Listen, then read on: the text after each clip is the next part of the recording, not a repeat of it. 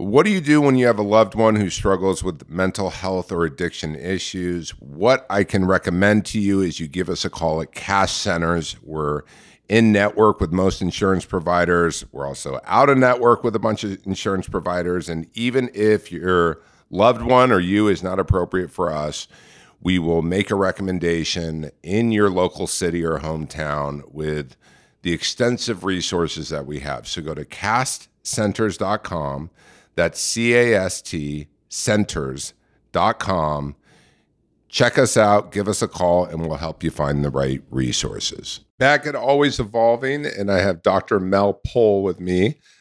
Doctor Mel, thanks for sitting down with me. Yeah, it's great to be here in the rain. In the rain. We're in the rain right now. And, um, you know, you are a pain management specialist, you would say. And truly, I, I work with people with chronic pain. My background is I'm a family practice physician okay. and an addiction specialist. And I got interested in pain because so many people in the day who were on opioids were getting prescription opioids for pain. And they'd say, what are you going to do about my pain after they were detoxed? And I'd say, I don't know. You know, right. Go back to your pain doctor, which is a pretty piddling answer. So I got real interested in pain about fifteen years ago. And that's become my area of interest. Have, have you seen that a lot more people are getting addicted to pain pills than before? Well, you know, there's been a shift. The, the, certainly ten, fifteen years ago, everybody was getting lots and lots of pain pills because that was sort of the way of treatment. And then, of course, the overdose epidemic really took full hold and the government got involved. The C D C came out with guidelines. So there's been a shift away from easy prescribing, mm. but there's still, you know, thousands and thousands and thousands of people who are dependent on opioids, and they got on them because of pain. Yeah, you know, I'm I'm a recovering addict, and I've, I've heard. You've heard? Are you? Are you? You don't say I, it. You are. Okay. Oh yeah, yeah, yeah. No, and, I'm happy to say it. You know, one thing that we see a lot is that a lot of relapses mm. are not coming from going to the bar. Yeah, that. A lot of relapses are coming from seeing a doctor and being prescribed something mm-hmm. that then triggers mm-hmm. that obsession yeah. to yeah. use and creates the illusion that it's the answer. It's all kosher because it's doctor prescribed. Yeah. And then what happens is it becomes so difficult for people in recovery to come back after a relapse. Yes. Because part of what recovery programs do, you know, you get a chip for thirty days, sixty days, ninety days, one year. And for a lot of recovering addicts, they carry around that badge mm-hmm. of sobriety as a big self-esteem boost. It's sure. like, okay, it was sure. a shitty day, yeah. but I didn't use today. Right. And so right. I've known a lot of people who have had ten plus years mm-hmm. and they never come back. Yeah. Because of the shame and the... Be- yeah.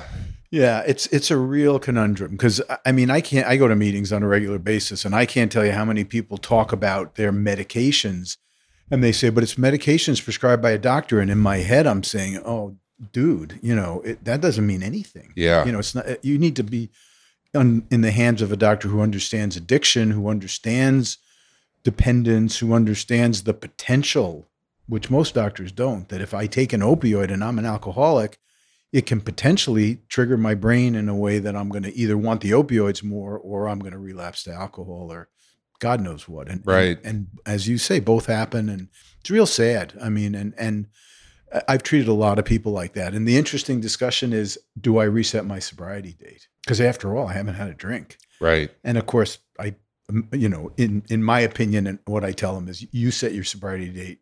The only one who cares is you. Yeah. And maybe your sponsor. You know, do what, what's in your heart as long as you're being honest with yourself. And and there are a lot of people, Mike, who take these meds as prescribed. They're not getting high on them. They're not, you know, chewing them necessarily. They're not using illicit substances. They're getting a prescription and taking it to help relieve the pain. Mm. And, you know, they become often, they become dependent. Often they become lost. And what I say is, you know, addiction, one of the best definitions is it's the pathological pursuit of reward, which I know well, or relief. Hmm. And for these people, it's pathological pursuit of relief, and they do it in the face of all the dysfunctions that happen as a result of use. But it's not the same as, you know, drinking alcoholically. It's- yeah, it's it's clean time's a really interesting mm-hmm. um, thing, right? Because I think a lot of people don't come back after relapses because of the shame yeah. and because of seeing their friends. Wow, the rain's really pouring. Oh, it's pouring. I mean, Sophia, it's, can you hear the rain through there? It's crazy. So uh, you guys listening, that's the rain in California. In California. Yeah, in Los, in Los Angeles. Angeles. West Hollywood. Well, it's an atmospheric river, whatever the hell that is. Right, I mean, right. I never heard of such a thing. It is pouring. Yeah. It's interesting because the recovery support system of twelve steps or recovery yeah. means and such is the same. However, the traditions, like they haven't been mended at all. Yeah. So, you know, one of the traditions is like anonymity, right? Mm-hmm. But meetings aren't necessarily that anonymous anymore. It's almost like on one hand, the stigma went away, which is good. Which is a good thing. But on the other hand, it's yeah. not what it used to be, right? Well, I mean, I, I'm not a student of the steps but or the traditions, but I, as I understand it, anonymity is about humility. It's, right. it's you know, not having my name associated with recovery because I'm a human and I'm an individual. And, you know, on the other hand, there's no, that's six hands by now, but you know, to have a celebrity endorse recovery is impactful for people who are reluctant to get involved. Right. Yeah. So, cause I was even, th- I went to a meeting last night and I shared, and then I realized that there were a few people who were previous clients from CAST at the meeting. Oh yeah. And so immediately when I saw, all of a sudden my filter completely changed, of right? Of course, of course. Where I didn't dig in yeah. and get as vulnerable as yeah. and, as I could be yeah. just out of fear that I'm not the perfect C E O. And, yeah. Yeah. you know, it's like a weird. Yeah, I got it. No, I totally get it. It's so strange because, and a lot of them don't get it. Because of well, because of that, or because of yeah, like whatever, or or how do you get humble? When I mean, because the reality is, you got to work for recovery. Yeah. There's no shortcut. You know, yeah. everyone wants to take these shortcuts. They want to go on a mushroom trip, or oh, let's you know, and know go do ayahuasca, or oh. or they want to like go somewhere. It's a little psilocybin. I mean, you know, come on. Yeah, yeah, yeah. Like that's going to resolve my it's, spiritual bankruptcy, yeah. right? Yeah, I mean, the psychic change coming from a mushroom literally farm. Yeah, it's uh, that's a. an area of grave concern for me because, what, look, we're addicts and it, we would love to have a easier, softer way, you know, doctor prescribed. Yeah. Uh, and, and it, you know, it's the same issue that we've been talking about with opioids, but these these psychedelics, they're disorganizing to brains. And, you know, as, as you know, we see so many co-occurring mental illness and, and substance use, and you put a, a dissociative anesthetic or, or a, a a hallucinogen into those brains, right. especially unsupervised.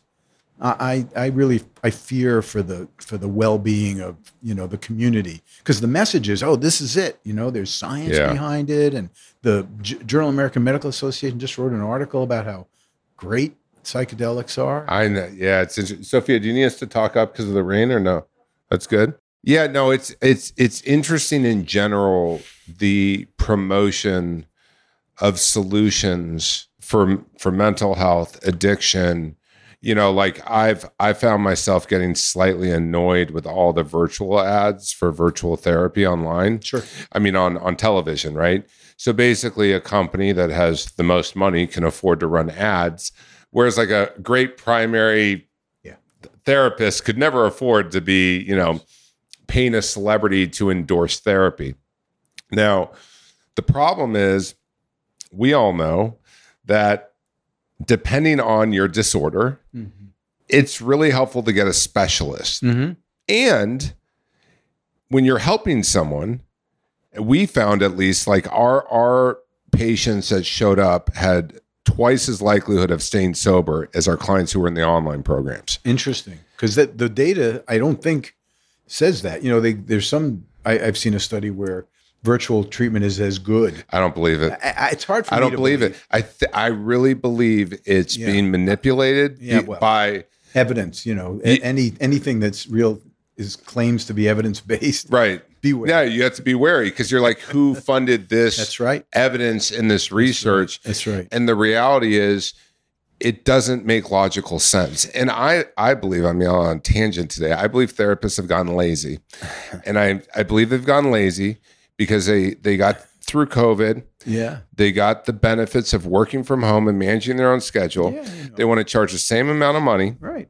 Because they don't have to. But for the patient, get them out of the house. Yeah. Give them a hug. Yeah. I mean, it, hold their hold them when they're like, you know, yeah. going through something. Show it can't log. Yeah. It just logically, I'm baffled lately by like this. Yeah.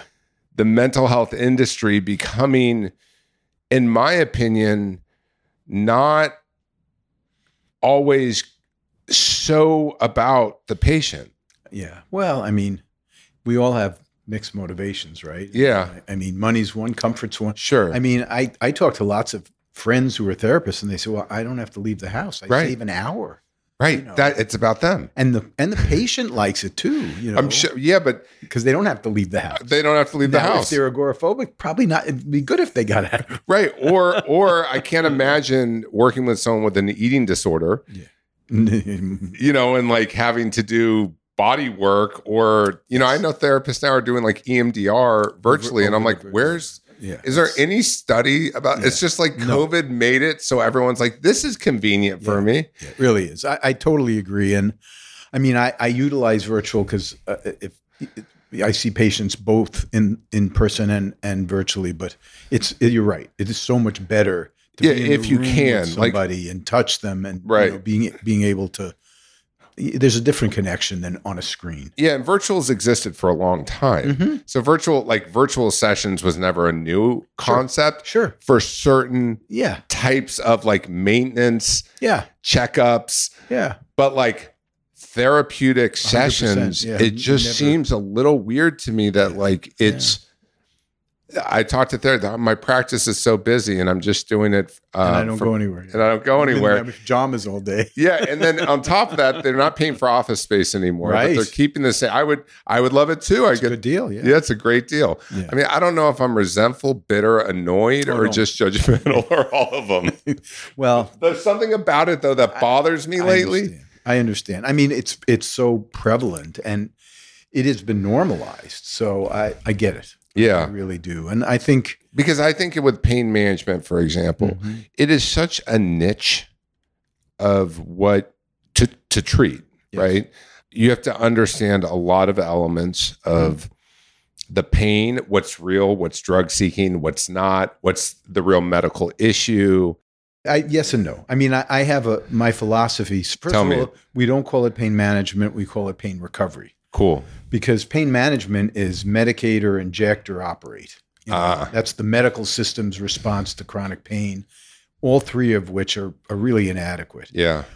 The the first premise about chronic pain is that all pain is real. So mm. we never question anybody's report of pain. They have experienced a you know a decade or more of being misunderstood and sure. mistrusted by their physician, by really? their family. Yeah, because so so what happens is somebody has a pain condition, let's say it's back pain, and they go to they enter the medical system. So the medical system is all about diagnosing and treating. So what's the diagnosis? Well, you test them and then you do an M R I and then you do a CAT scan and then you do a M R I with contrast and that yeah. didn't show. So then we do an epidural where you know you inject the spine with steroids and that gives you very little relief, less than ten percent mm. benefit, costs about a couple, wow. three thousand dollars. Wow. Come back for a second one, and then the doc does a radiofrequency ablation, which is burning the nerve. And eventually, if none of that works, they say, well, you have a stenosis here, you have a disc pressing, we're going to go in and operate on it. And what we'll do is we'll stabilize your spine with titanium rods so you can't bend more than five degrees and you won't have any pain anymore. Mm. That works less than twenty-five percent of the time. So the patient comes back after all of this, no better, maybe worse. And the doctor says, you know, I, I don't know what's wrong with you. I fixed your back. You should be better.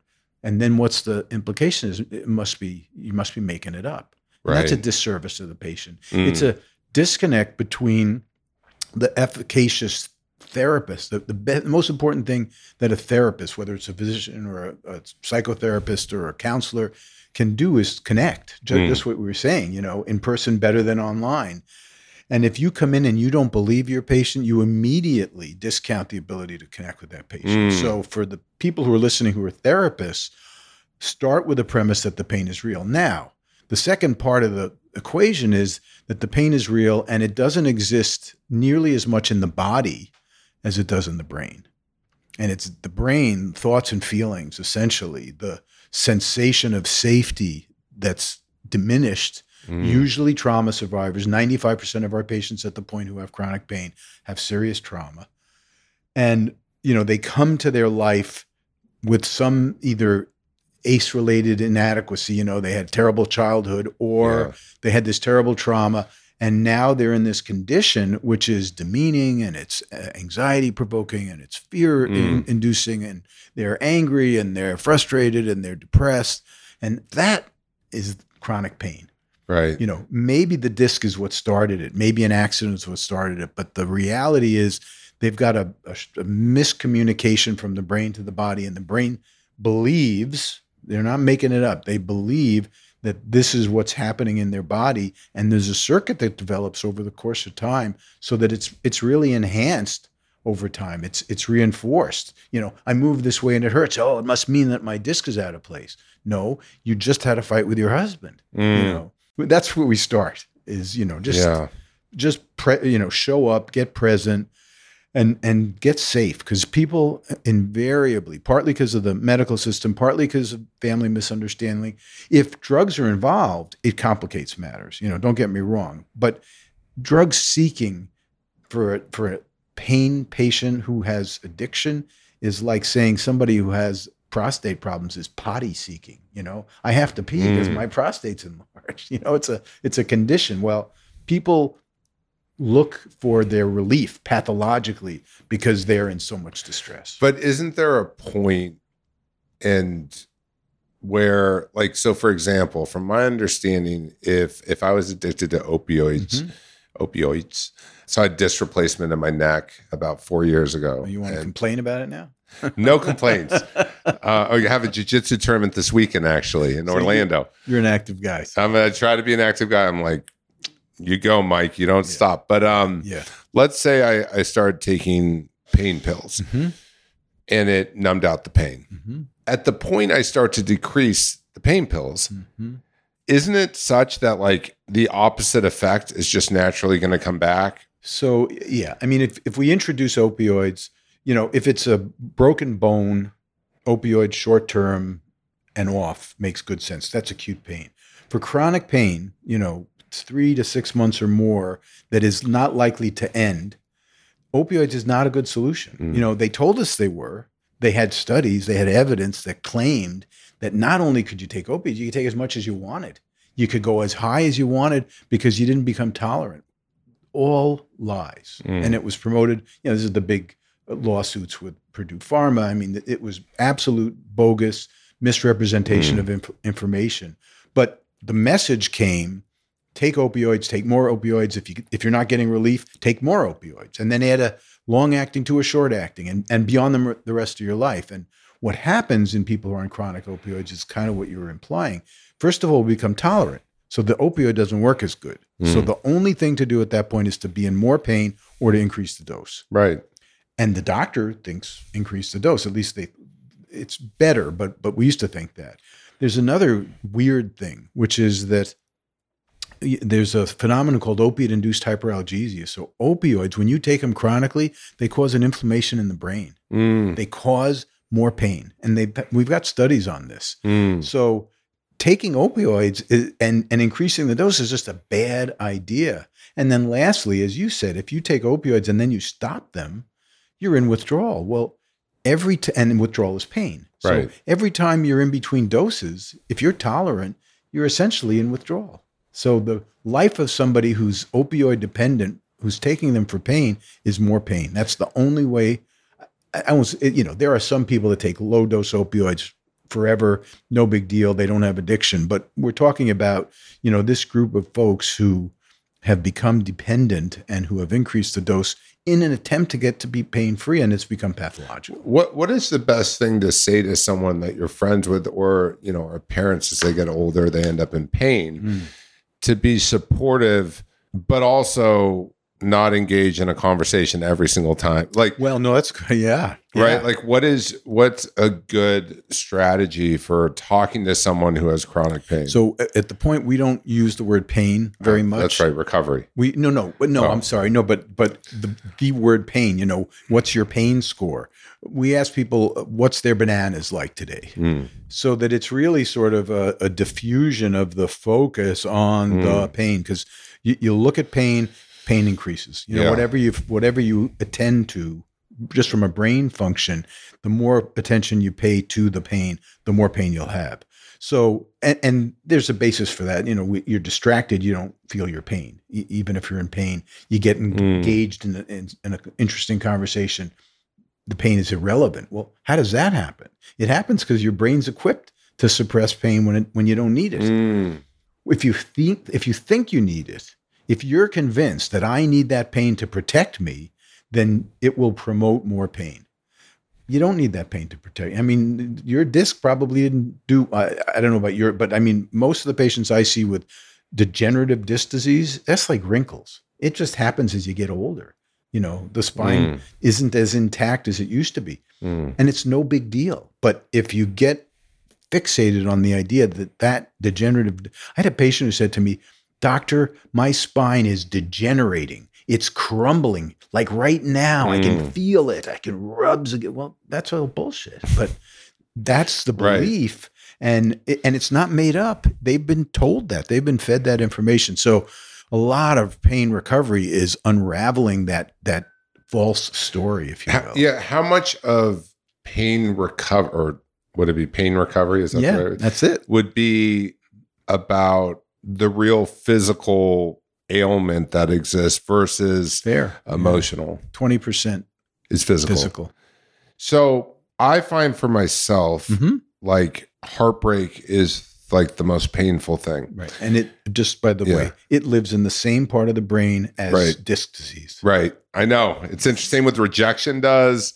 Disappointment. Yeah. Like anger, mm-hmm. you know, not getting what you want.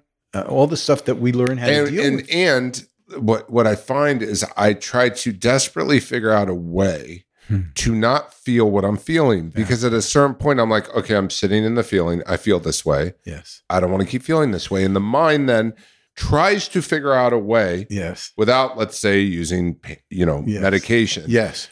to shift. Yes.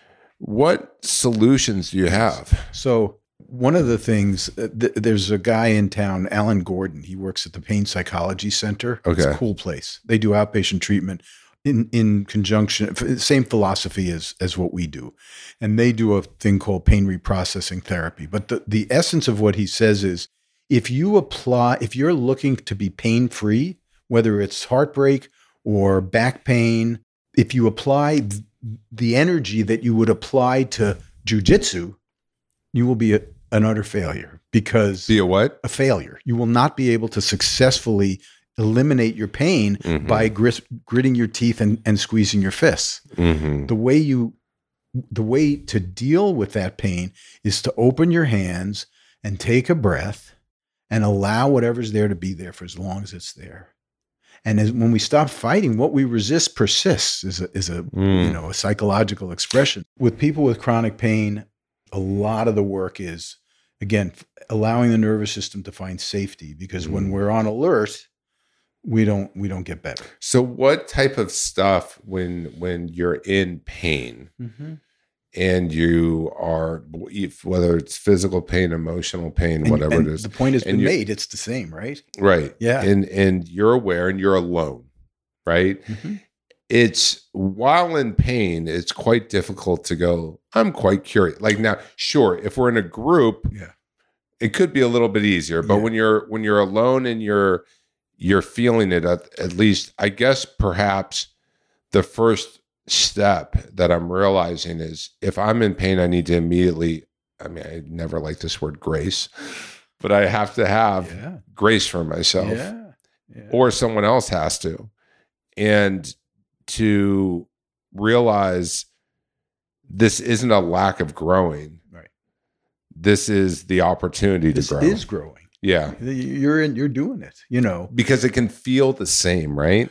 So yeah, that's so what I that's that's what's so confusing. Well, with growth, what yeah. I explain to to people, including myself, is that it's sort of like a spiral. So if you're going around a spiral and you're moving in an upward direction, every once in a while on the curve, you're in exactly the same spot, mm. but you're really not in the same. You're in the same spot, but you're on a different trajectory. So if yeah. you just sort of hang in there, you'll see, oh no, you're you're you're twenty years sober and you have a whole different approach. There are similarities because you didn't get a brain transplant, right? You know, you still got those circuits, and and trauma circuits are highly entrenched in mm. our in our cells, you know, in our mm. not in, not irreversibly, but but highly entrenched. And what they actually showed in this study of the people that did pain reprocessing therapy is their brains changed. They did functional M R I scans of people's pain responses, and they showed a change in the relationship between the part of the brain that alerts. So the insula, which is, says, uh-oh, something's wrong, mm. became less connected to the prefrontal cortex, which is the thought sort of conclusion part of the brain. It, it, they actually measured changes and showed changes in glucose uptake in the brain after six weeks of therapy. So, and what type of therapy is it? It's there's five parts to pain reprocessing therapy. The first is education, that this is as much or more emotional as it is physical. Mm. Very hard. That's probably the hardest part. Mm. I people get stuck there because like, no, it's, you know, I had a patient who said, are you telling me my pain is in my head? And I said, well, you have headaches. So like, where else do you think your pain right. is, right? You know, right. But it was like as if it was not real. Mm. Uh, and it is real. So the pain is real, but the emotions and thoughts drive it. So that's the educational part. The second part is getting data. So the Sherlock Holmes, you know, examining the facts. It hurts after I have a terrible conversation with, or I break up with somebody and, and my back hurts, you know. Uh-huh. Oh, so there's an association. I, I can sit through a ball game and fi- I'm fine. Mm. But when I, you know, I'm sitting through a conversation with my work partner, I'm, I'm in mm. excruciating pain. Oh, that's interesting. So, you know, and in your case, it would be what what's the emotional stuff that comes up.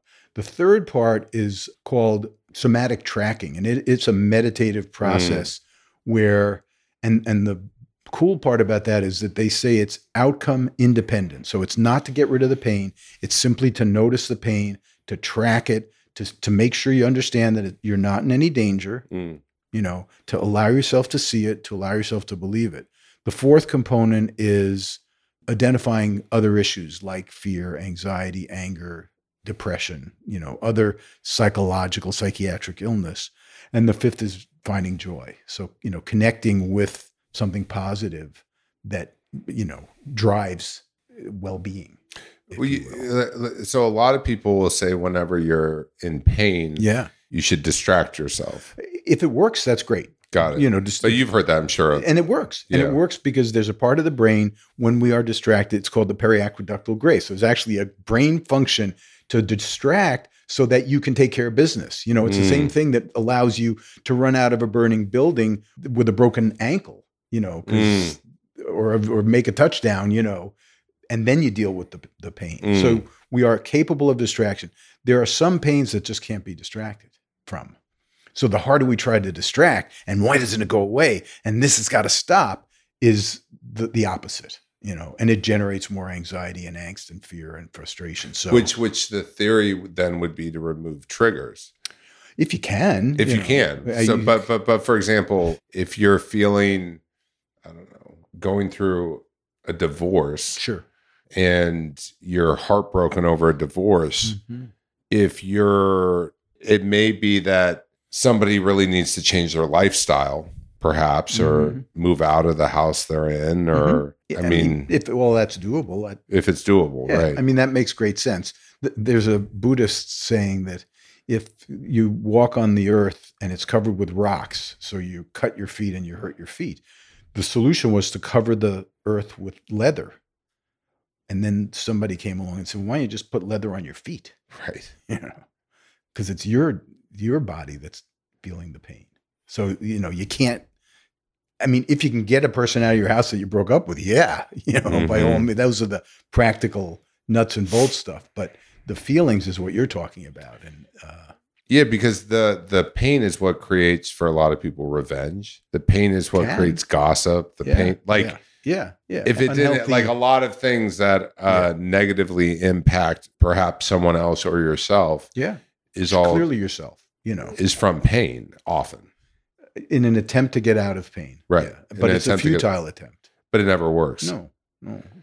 Because because from all your experience, the, like the five steps you mentioned, mm-hmm. that's like the best practice. I think that it is, yeah, and and it and they've got data. There was a study in actually the Journal of American Medical Association that studied one hundred fifty people with back pain. fifty of them got this treatment, mm-hmm. and they had like eighty percent reduction in their pain, and and fifty-five percent of them had the same pain relief at a year. Wow! And their brains changed. So, but, but how does someone do this? Who's listening? Who lives in you know Milwaukee, um, or you know. Yeah. I mean, if they can't afford to come to the point, most yeah. people can. Right. Right. Yeah, it's a luxury high-end. There, there's a sort. book, actually. I mean, I have a book called The Pain Antidote. It, it it describes a lot of what we're talking about. The newest book is Alan Gordon's The Way Out. Mm. And it it describes in explicit detail this treatment modality. And then they, they do virtual treatment. So they can work with people in other states, but they can't do therapy across state lines. They can't if they have a license. You know, it's if they're licensed in that state or yeah. whatever. So someone could get the benefit of that. They could, or they could investigate. I'm not totally anti online. No, no, no. I know. You know well, well I mean, if you're in Wait, Milwaukee, if it serves a purpose, yes. Yeah, and I'm talking about someone that's L A. Like around the I know, corner. I know, and, I know, yeah. and staying in their pajamas. Yeah, I, yeah, I totally get that. Yeah, but that's uh, that's really interesting. That physical pain that. The majority of it really comes down to emotional pain because it's in the same part of the brain. Correct.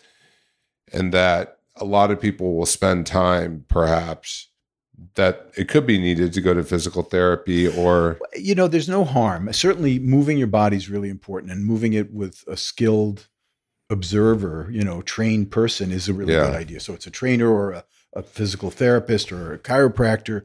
But to think that that's going to be the solution is unrealistic. Yeah, like I was with a friend over the weekend, and he um, he's young. I mean, he's thirty years old, and yeah. he has uh, back pain, like herniated disc, mm-hmm. right?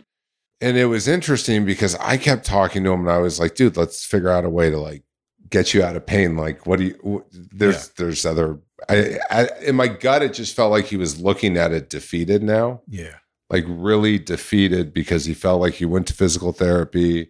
Nothing, nothing had, nothing changed. Yeah. He doesn't feel any better. It's been six months. Yeah.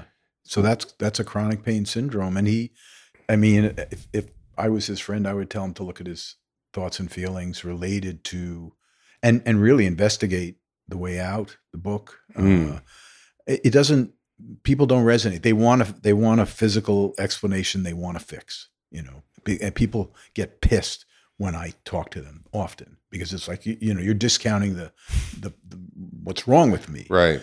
I, I think, I mean, on a broader scale, I think the whole medical system is messed up because we look for a physical solution and we neglect the fact that thoughts and, what about diabetics? What mm. about people with heart disease? What about people with, you know, and then there's these pain conditions we see at the point, irritable bowel syndrome, interstitial cystitis, mm. chronic headaches, you know, conditions that are debilitating. And I, I've had patients that I've treated, and within a short period of time, they get the message, they believe it because they want to get well, and they start doing the work, and their pain is virtually gone. Mm.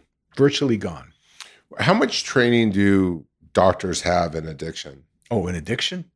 Terrible. Like how many weeks or what's typical? Weeks? There's Hours. Not even weeks, huh? Hours. That's it? Now, there was a study, it's quite a number of years old, so I don't know what we would say today in medical schools, but I can tell you that it was like an average of two hours over the course of a four-year curriculum. Really? And when we bring them, because I'm part of the addiction medical establishment, if you will, mm. and, and when we bring recommendations to include that in medical schools, the medical school response is typically, we have so many things that we have to cover, you know. We just don't have any more time. We they get it in psychiatry. Well, no, you really don't. It's no. not like most psychiatrists. That's what the, that I've always thought that a bit odd that, like a primary care physician, I heard this. I don't know if it's still true, but they were the largest prescriber of antidepressants. That's what I heard. That's probably and, true. Yeah. But it's and it's kind of working. Interesting because if you didn't study the brain, yeah, it's well, like, it's like it, it kind of puts people in a hero role, but they're not. Like, yeah, it would be like, like my, my, I did interventions for years. I, I did all different types of interventions, and it would be, there's so many things that are out of my scope. Mm-hmm. And I suppose that's really just what our hope is with, with docs. Yeah. Less so, you know, I mean, you, to get a medical degree, you can do neurosurgery. I mean, you don't have to know how. Really? Yeah. You you probably wouldn't get privileges at a hospital to do it. Right. But with a medical license, you can do whatever you want. Wow. So, yeah, I, I mean, you know, I'm a family doc. So in my medical practice, I prescribed antidepressants. How much did I know about the brain and how much did I know about antidepressants and how they worked? Not that much. Mm-hmm. You know, I, I think I did an okay job. See, I, I don't think medication for depression is the answer either. Mm-hmm. It may be adjunctive, but you got to connect with the patient. You got to, I mean, people who are depressed have to change, mm-hmm. you know, and they have to be helped to change, to, directed, the same as the kind of folks we're talking about, or, or with addiction. So to think that a pill is going to fix mm-hmm. a dysfunction in fifty billion brain cells with thousands of chemicals and trillions of connections is absurd. Yeah. Well, Doctor Mel Pohl, where can everyone find you? Like, what's the best way to... Is- uh, I work at The Point mm-hmm. uh, in Malibu. Point Malibu dot com is our website. I actually have a website too. It's pretty puny, but it's D R mel pohl dot com. P O H L. Okay. My email is m pohl at the point malibu dot com. Got it. Yeah. Well, thanks, Mel, for coming on Always oh, Evolving and connecting for, uh, with me. And for uh, connecting with me. That's yeah, you know, and, and uh, I think it's a, it's a great resource. I think this is an under talked about yeah. uh, subject matter that affects millions of and people. And misunderstood, you know, Super I mean, that, that's, yeah. that's my, my interest is in straightening it out. And, it, you know, I get kind of cross-eyed looks when I start talking about it, but people get it, you know, yeah. just kind of like you were, were able to identify and relate. I mean, it, it's, it is true, you know, yeah. it is true that a, the majority of the experience of pain is living in our brain. And we can modify that. Can't do much about a crushed disc. Yeah. You can do a whole lot about your fear and your anxiety and your anger. Yeah. Well, thanks, Doctor Mel. My pleasure. And uh, everyone, make sure you click to subscribe, rate this podcast episode, shoot me a D M on Instagram at Coach Mike Bear. Let me know what you thought. And until next time, keep it magical.